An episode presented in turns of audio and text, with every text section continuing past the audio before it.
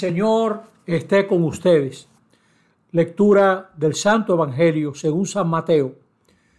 Cuando llegó Jesús a la región de Cesarea de Filipo, hizo esta pregunta a sus discípulos. ¿Quién dice a la gente que es el Hijo del Hombre? Ellos le respondieron.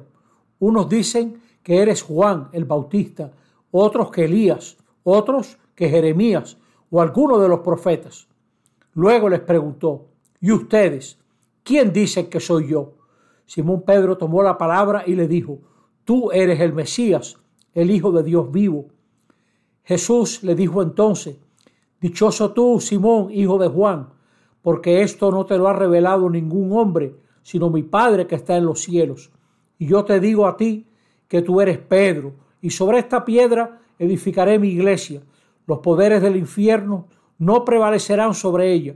Yo te daré las llaves del reino de los cielos.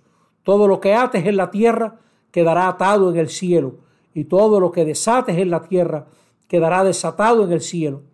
Y les ordenó a sus discípulos que no dijeran a nadie que él era el Mesías. Palabra del Señor. Estamos en este domingo vigésimo primero del tiempo ordinario y vemos cómo Jesús le interesa que los discípulos tomen conciencia de qué dice la gente de él, porque la gente comprende a Jesús a partir de lo anterior, de Juan el Bautista, del gran profeta Elías, Jeremías o algún otro. La gente piensa sobre Jesús a partir del pasado y ahora se dirige a ellos que han hecho la experiencia directa de Jesús.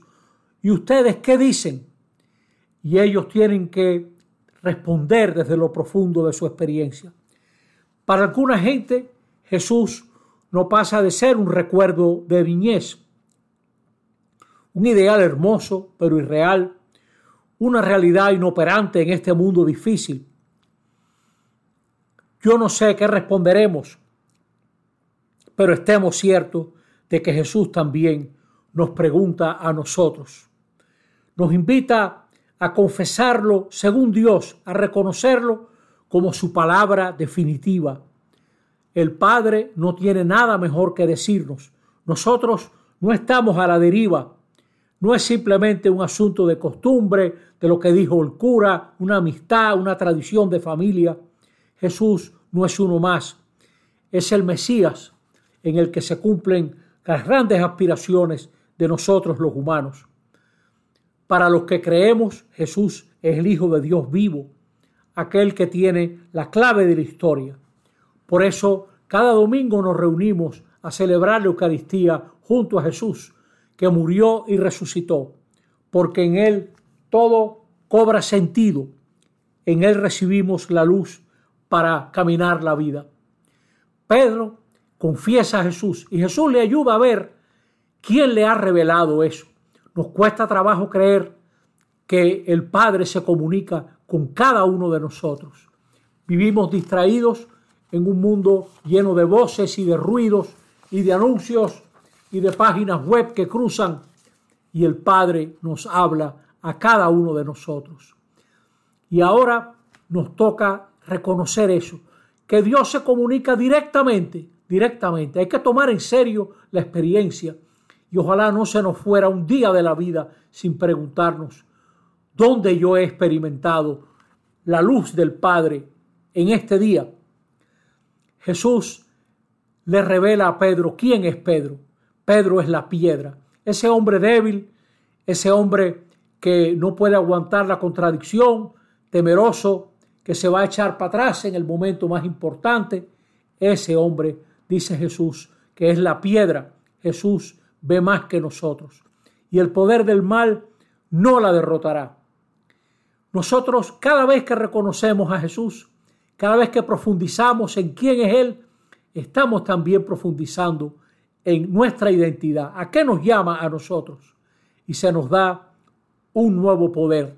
Se nos da el poder de reunir, de anunciar, de unir y ligar y también de liberar. Podemos atar y desatar.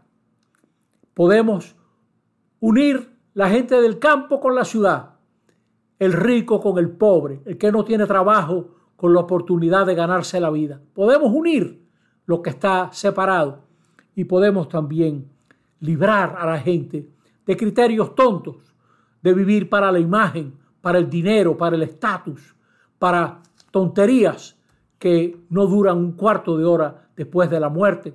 Señores, te nos toca ayudar a la gente a desatarse y a salirse de todo eso. Jesús se apoya en Pedro. Nos cuesta, nos cuesta trabajo aceptar que Jesús se apoye en nosotros. Nos cuesta trabajo que el Maestro crea en cada uno de nosotros para llevar adelante su reino. No queremos que cuente con nosotros y probablemente nos cueste trabajo aceptar que también a nosotros el Padre nos dirige una palabra como solo Dios la puede dirigir a la profundidad de nuestro ser para ver con más luz el paso que tenemos que dar, para entender situaciones que no queremos enfrentar, para hacer renuncias que nos toca hacer si queremos ser felices y para abrazar caminos nuevos, como Pedro aquel día que se dio cuenta un poquito de hasta dónde llegaba Jesús, en quien se cumplen las promesas y las aspiraciones. No estamos a la deriva, creemos en un Mesías. Valoremos pues esta gran experiencia que hemos hecho en la iglesia. Que así sea. Amén.